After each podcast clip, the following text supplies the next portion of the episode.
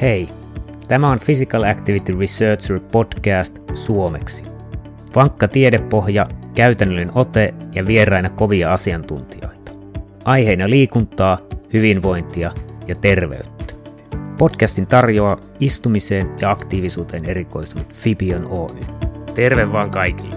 Mun nimi on Olli Tikkanen ja me tullaan keskustelemaan sellaisesta asiasta kuin ihon sähkönjohtavuus ja siitä, miten ihmeessä iholta voidaan mitata tärkeää informaatiota liittyen henkiseen tilaan ja vaikkapa työuupumukseen. Eli hyvin mielenkiintoista settiä luvassa. Meillä on tässä episodissa erittäin mielenkiintoinen ja asiantunteva vieras. Hän on toiminut tietojohtamisen tutkijana Tampereen yliopistossa ja on julkaissut tieteellisiä artikkeleita ja kirjat, tietojohtajan taskukirja sekä negatiiviset tunteet, positiivinen bisnes. Nykyisin hän työskentelee asiakkausjohtajan roolissa yrityksessä nimeltä Moodmetric. Toivottakaamme tervetulleeksi Henna Saloniuksen. Tervetuloa Henna. Kiitos. Joo, mukava kun pääsit podcastiin. Tuota, sä oot töissä yrityksessä nimeltä Moodmetric. Mitäs, mitäs Moodmetric oikein tekee? No, uh, Moodmetric on suomalainen hyvinvointiteknologian yritys ja meidän tavoitteena on auttaa ihmisiä ennaltaehkäisemään stressin kroonistuminen. Ja stressin kroonistuminenhan on yhteydessä moniin psyykkisiin ja fyysisiin sairauksiin, puhumattakaan, että se on merkittävä elämänlaadun heikentäjä. Niin tota, me kehitetään teknologiaa ää, reaaliaikaiseen stressin mittaukseen, voisi oikeastaan sanoa.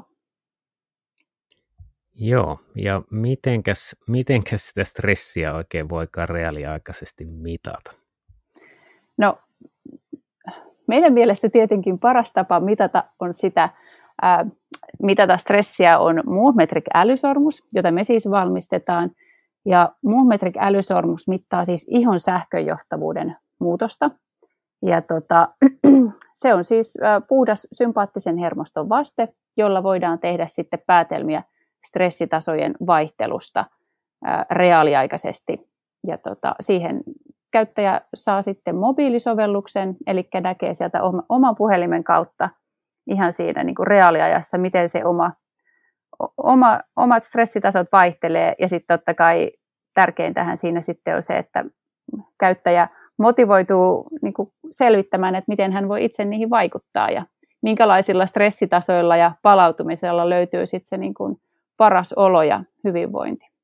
Ja siinä meillä on sit, me puhutaan siis Moodmetric-mittauksesta, eli sillä tarkoitetaan kahden viikon mittausjaksoa, jossa henkilö, henkilö pitää sitten sormusta yötä päivää ja opettelee tunnistaa, mistä ne omat kuormitustekijät siinä omassa arjessa tulee ja mitkä on sitten ne tehokkaimmat palautumisen hetket ja keinot ja, ja ennen kaikkea, että löytyykö se tasapaino, joka on sitten sen stressin hallinnan perusta. Joo, eli teillä on sormus, jota pidetään sormessa ja sanoit, että se mittaa ihon sähköjohtavuutta, eli, eli mitenkäs tavallaan mulla kädet hikoo vaan kun stressaa kovasti, niin mittaako se, mittaako se vaan niitä kovan stressin tilanteita? Ei, tämä on, tämä on niin tarkka mittaus, että se mittaa ihan jatkuvasti, jatkuvasti saa sen tota, signaalin, eli kun tämä ihon sähköjohtavuuden mittaus perustuu ekriinisten hikirauhasten aktiivisuuteen tai se, sen niin kuin mittaamiseen, niin tota, ihon ei tarvitse silmin nähden hikoilla, että se signaali saadaan. toki, toki jos on todella todella kuivat kädet, niin silloin voi olla, että signaali on vähän heikompi, mutta silloin, silloin kannattaa vaikka lisätä sitten käsirasvaa, niin saadaan se signaali otettua. Joo, ja mitenkäs tavallaan sykemittaria pitää vähän kastella, jotta se mittaa sykettä, sykettä oikein tai hikoilla, hikoilla siihen, niin mitenkäs toi sormus, pitääkö sitä jotenkin laittaa jotakin siihen elektrodin ja käden väliin, että se mittaa oikein? No tässä meidän sormuksessa ei tarvii. Ja tota, toki niin kuin tuossa sanoin, että jos on ö, henkilönä semmoinen, että on äärimmäisen kuivat kädet, niin silloin voi olla, että sitä täytyy sitä niin kämmenen ihoa kosteuttaa. Mutta tyypillisesti ei tarvita mitään ylimääräisiä, ylimääräisiä tota, aineita siihen, vaan ihan siis normaali, norm, normaalisti saadaan se signaali siitä. Joo, hyvin, hyvin mielenkiintoista. Ja sanoit, että, että Mood Metric-mittaus on kaksi viikkoa, niin mitenkäs te olette päätynyt tällaiseen kahden viikon mittaukseen? Miksi ei ole lyhempi tai miksi ei ole pidempi? No, mm, me suositellaan, että yksi mittausjakso on vähintään se kaksi viikkoa, ja oikeastaan meidän, iso osa meidän palveluista, joita me tarjotaan esimerkiksi yrityksille, niin perustuu kahden viikon mittauksia, mittausjaksoihin. Ää, muutaman päivän mittaaminen ei anna vielä, mm, ainakaan tällä meidän mittauksella, riittävän hyvää kuvaa meidän mielestä sille käyttäjälle, että käyttäjä ei vielä opi näkemään, että mikä siinä, niin kuin, mitkä on siinä omassa arjessa ne tekijät, jotka vaikuttaa siihen omaan niin kuin stressinhallintaan. Mutta sitten kaiken kaikkiaan, kun me ollaan kiinnostuneita äh, kroonisesta stressistä, niin silloin me nähdään, että semmoinen kaksi viikkoa olisi aika hyvä aika nähdä, että tota, onko se henkilön kuormitus ja palautuminen tasapainossa, vai että, että jos se on muutama päivä, niin silloinhan me ei välttämättä tiedetä, että, että tota, jos on kiva kyse joku hetke, hetkellinen piikki.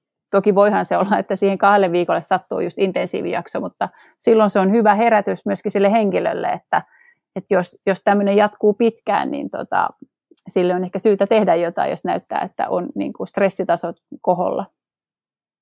Joo, eli, eli kaksi viikkoa mitataan ja mittaako se sormus sitten, sitä ilmeisesti pidetään koko ajan sormessa ja mittaako se yötä päivää sitten siinä kaksi viikkoa vai miten se? Joo, joo. eli sormus mittaa siinä ihan itsenäisesti, ei tarvitse tehdä oikeastaan mitään muuta ei tarvitse tehdä kuin huolehtia siitä, että akku ladataan kerran viikossa ja tota, sitten sormukseen kerääntyvä data ladataan sinne mobiilisovellukseen pari kertaa päivässä. Eli tota, siinä oikeastaan kaikki, mitä tarvii tehdä sen mittauksen aikana. Mutta totta kai me aina toivotaan ja kannustetaan, kannustetaan käyttäjiä siihen, että he lähtevät aktiivisesti tutustumaan siihen omaan mittausdataansa heti, kun se mittaus lähtee käyntiin. Ja näin, näin aina tapahtuukin. Eli tota, mittaus perustuu juuri siihen, että se käyttäjä saa välittömästi palautetta siitä omasta, omasta fysiologiasta ja sitten innostuu kokeilemaan, että miten, miten mä voin tähän itse vaikuttaa, jos on esimerkiksi stressinhallinnan kanssa haasteita. Joo, ihan, ihan mielenkiintoinen. Onko teillä tavallaan ajatuksena tosiaan, että siihen lähdetään heti, heti vaikuttaa? Että toinen vaihtoehto olisi tavallaan niin kuin tutkimukset tehdään, että mitataan mitataan baseline tai tämmöinen alkutaso ja sitten lähdetään, lähdetään muuttaa ja mitataan tavallaan niitä muutoksia, mutta jos heti lähdetään muuttaa, niin silloin me ei tavallaan saa sitä alkutasoa, niin miten, miten olette päätynyt tähän ja miksi näette sen parhaaksi vaihtoehdoksi? No toi on itse asiassa hyvä kysymys ja näin me suositellaankin näissä meidän mittauksissa. Eli kun on kahden viikon mittauksia, niin yleensä sanotaan, että ensimmäinen viikko kannattaa vaan seurailla, että mihin ne omat tasot asettuu ja miltä se oma, oma arki näyttää. Ja sitten se, että jos näyttää ekan viikon jälkeen, että stressitasot on koholla, niin sitten lähtee tekemään näitä itseinterventioita. Mutta kun nämä meidän mittaukset on näitä kahden viikon mittauksia yrityksille suunnattuja, niin eihän me tietenkään voida estää ihmisiä, ihmisiä sitten tekemästä mitään. Ja jotkut sitten lähtee jo heti kokeilemaan, kun ei malta, malta odottaa, mutta tota, jos olisi kyse tutkimusasetelmasta, niin silloin ilman muuta ohjeistettaisiin näin. Moikka! Mä oon aktiivisuusvalmentaja Sini Linkvist Fibionilta. Arkiaktiivisuuden lisääminen on helppo ja tehokas keino terveyden edistämiseen. Usein tässä helppoudessa kuitenkin piilee sellainen sudankuoppa, että arkiaktiivisuutta ei välttämättä oteta tosissaan tai sen muuttamiseen ei panosteta riittävästi. Fibion muutos on ohjelma, joka tuo arkiaktiivisuuden terveyden edistämisen keskiöön. Fibion applikaatio, Fibion mittaus ja asiantuntijoiden innostavat tietoiskut on puristettu kolmen viikon superinnostavaan Fibion muutosohjelmaan.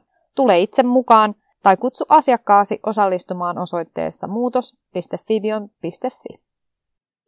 Kyllä, joo, se on, se on mielenkiintoinen. Meilläkin on tavallaan tuossa aktiivisuus- ja istumismittauksiin, niin on viikon mittaus. Ja sitten jotkut sanoo, että no entä jos se henkilö, henkilö huijaa viikon, että se onkin aktiivisempi, niin me sanotaan yleensä siihen, että se on loistava, loistava alku käyttäytymisen muutokselta. Jos viikon jaksaa joka päivä valveilla oloa ja huijata, niin me, me ollaan kyllä onnistuttu silloin asiassa. Sepä, just näin. Kyllä, ja sanoit sitten, että tuota, ladata dataa älypuhelimeen pari kertaa päivässä. Miten, mitenkäs se tapahtuu ja mitä kaikkea se älypuhelin-applikaatio oikein näyttää henkilölle? No joo, eli tota, aina kun avaa sen Moonmetrics-sovelluksen, niin siinä lähtee sitten heti reaaliaikaisesti piirtymään tämä stressitaso asteikolla yhdestä sataan, eli siinä voi seurata, seurata, että mikä on se kulloinenkin stressitaso, mutta sitten kun lataa tosiaan sen sovellukseen sen datan, niin se alkaa piirtää tämmöistä päiväkohtaista diagrammia kellotaulun, 12 kellotaulun muodossa ja näyttää visuaalisesti sen, että missä kohtaa päivää on korkeat stressitasot ja missä kohtaa päivää on sitten tullut palautumisen hetkiä. Ja sitten tärkeää on myöskin niin kuin tarkastella sitä yön aikaista stressidataa, koska päivän aikana tai valveilla olon aikana stressitasojen kuuluisi luontaisesti olla korkeammalla ja sitten taas yön aikana selkeästi matalammalla, jotta sitten voidaan niin kuin nähdä se, että se autonominen hermosto toimii niin kuin sen, sen kuuluisi toimia. Eli päivällä tuotetaan sitä energiaa ja sitten yöllä ladataan akkuja. Joo, ja jos, jos mennään vielä tuohon sanaan stressi tarkemmin, eli, eli tavallaan se, mitä, mitä ehkä tutkijat fysiologisesti pitävät stressinä, niin ihmiset ehkä ainakin suomen kielessä ymmärtävät sanaa stressin eri lailla kaikki ne aika negatiivisen konnotaatioineen, niin avatko vielä termiä stressi tarkemmin? Joo, tosi hyvä kun kysyit tuota. Eli me ajatellaan Moodmetricissä stressiä ihan puhtaasti fysiologisena ilmiönä. Eli meitä kiinnostaa se, mitä meidän autonomisen hermoston sympaattisessa haarassa tapahtuu. Eli tota, ja sitten kun näitä mittauksia lähtee tekemään, niin käyttäjät huomaakin, että ahaa, se mun sympaattinen hermosto aktivoituu myös positiivisista asioista, ei pelkästään negatiivisista asioista. Ja just niin kuin sanoit, niin yle, yleisessä kielessä stressistä ajatellaan, että se on jotain negatiivista tai jotain, mitä pitää välttää. Mutta näinhän se ei ole myöskään niin kuin reaalimaailmassa. Sitten kun me ymmärretään, että myös ne positiiviset asiat, jotka meitä innostaa, niin ne on myös kuormittavia ja niistä täytyy muistaa palautua. Et siinä tämä niin kuin meidän mittaus on äärimmäisen tärkeä työkalu, erityisesti ihmisille, jotka vetää työn imussa ja on tosi niin kuin, korkeasti motivoituneita ja tavoitteellisia ja tämmöisiä niin no työnantajan näkökulmasta just niitä parhaita tyyppejä, jotka ei malttaisi lopettaa työntekoa, niin heille tämmöiset mittaukset on silmiä avaavia ja he niin kuin, saa siitä hyvää näkymää, että okei, että mun täytyy himmata myös tota, säädellä vähän sitä liekkiä, jotta se niin kuin, kokonaissuorituskyky pysyy hyvänä ja pysyy fiiliskin hyvänä.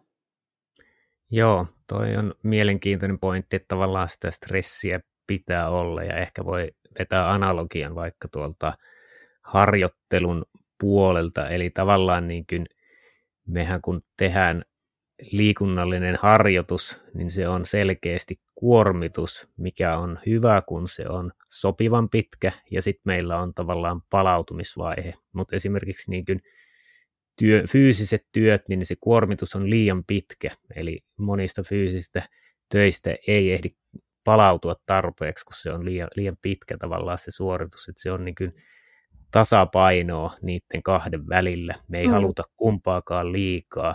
Onko se samalla lailla tavallaan stressin suhteen? No ky- kyllä, ja nyt, nyt sä, niin kun, me puhutaan tässä nyt niin kun tavallaan psyykkisestä kuormituksesta, mutta ihan samalla lailla meidän pitäisi pystyä tarkastelemaan sitä kokonaiskuormitusta, että, että meillä on niin kuin psyykkistä kuormitusta, sitten meillä on fyysistä kuormitusta. Ja sanoisinko tämmöisen niin kuin mututuntumalla, niin ihmiset pääsääntöisesti osaa tunnistaa kohtalaisen hyvin niin kuin fyysisen kuormituksen ja si- siitä niin kuin tarvittavan palautumisen, mutta me ei olla kauhean hyviä tunnistamaan sitä psyykkistä kuormitusta ja sen vaatimaa palautumista. Ja sitten varsinkin, jos meillä on näitä molempia, niin on mahdollista, että me ajetaan itsemme herkästi sitten niin kuin ylikuormitustilaan. Ja sitten taas, mikä on niin kuin hyvä asia, on se, että me ollaan, niin kuin, ainakin suomalaiset on oppinut sen, että liikunta on hyvä stressinhallinnan keino. Mutta jos sä pyrit tuommoista niin kuin ylikuormitustilaa purkamaan raskaalla tuota, liikunnalla, niin sitten todennäköisesti sä saat itse asiassa vaan pahempaan suohon. Eli pitäisi just oppia löytää se, että minkälainen liikunta, fyysinen rasitus auttaa sitten siinä niin kokonaistressin hallinnassa. Joo, toi on, toi on mielenkiintoinen. Sitä aika paljon kuulee sitä, että ei pitäisi niitä tietyillä, tietyissä tilanteissa reenata kovaa, että jos se kokonaiskuormitus on. Ja sanotaan, että itse kuitenkin jonkunlaisena urheilijana, niin en ole ehkä, ehkä hirveän samaa mieltä tai sille, että mä en ole kyllä huomannut sitä, että, että niin kuin vaikka henkinen kuormitus, missä jotenkin häiritsisi kovaa treeniä tai että siitä tulisi, tulisi jotain. Sanotaan, että jos on esimerkiksi stressaavaa pitää muuttaa ja lentää lentokoneella, niin sitten ehkä ottaa kevyemmin, koska se on, mm. se on niin kova stressi ja sitten tavallaan tulee helposti kipeäksi. Et sen mä ehkä, mutta mitä, mitäs mieltä sä oot? Milloin se tavallaan on liikaa se kokonaiskuormitus? No, mähän en voi siitä olla oikeastaan mitään mieltä, vaan niin kuin mä haluaisin nähdä dataa. Eli että miltä se niin kuin, esimerkiksi olisi kiva nähdä, että miltä se, niin kuin, miltä se sun data näyttää ja se, että kun sä teet näitä pohdintoja siihen. Eli tota, sekin, mitä sanoit, niin että sulla on urheilijataustaa, niin todennäköisesti sun keho myös kestää huomattavasti enemmän sitä fyysistä kuormitusta. Nyt mä puhun aihealueesta, joka ei ole nyt kyllä mun asiantuntemusta, että mä nyt vaan spekuloin tässä, mutta se, että, että tota, ö, olisi tärkeää just niin kuin nähdä myös niin kuin saada siihen omaan subjektiiviseen arvioon semmoista niin kuin objektiivista fysiologista dataa ja katsoa, että onko nämä niin kuin yhteneväisiä onhan mahdollista, hyvinkin todennäköistä, että se sun, sä niin kun tunnistat sen, milloin sun kannattaa rasittaa sun kehoa ja milloin, milloin se ei ole niin kun, hyvä asia. Joo, joo pitää, pitääpä harkita, että mä joskus, joskus mittaisin, että tässä on mm. tullut, tullut, tullut tälleen koronavuotenakin kuitenkin asuinpaikka on vaihtunut ehkä viisi kertaa tänä vuonna, niin tuota, on, pystyy tekemään suht pienellä stressitasolla muuttamisen, mutta sanotaan, että aina siinä on, on oma, oma juttusa, vaikka tavarat olisi vähän niin kuin matkalaukussa. Niin. Mut ja sitten kun tuota... tässä on tärkeä just pointti on niin kuin se, että kun me ei voida niin kuin sanoa, että mitkä asiat ö, kuormittaa ketäkin, vaan se, että kun ne asiat itsessään tai tilanteet ei kuormita, vaan se meidän jokaisen henkilökohtainen tulkinta siitä tilanteesta. Et voi, voi hyvinkin olla, että sua kuormittaa muuttaminen, mutta sitten ei joku muu asia, mitä perinteisesti pidetään niin kuin kuormittavana, ja sitten taas jollakin toisella on se päinvastoin. Eli just näiden asioiden tunnistaminen, että onko tosiaan niin, että mä kuormitun, nämä nämä asiat on kuormittavia, ja sitten niin kuin pystyy niin kuin tehdä ehkä parempaa arvioa siitä, että mikä se kokonaiskuormitus ja stressi ja palautumisen tasapaino on.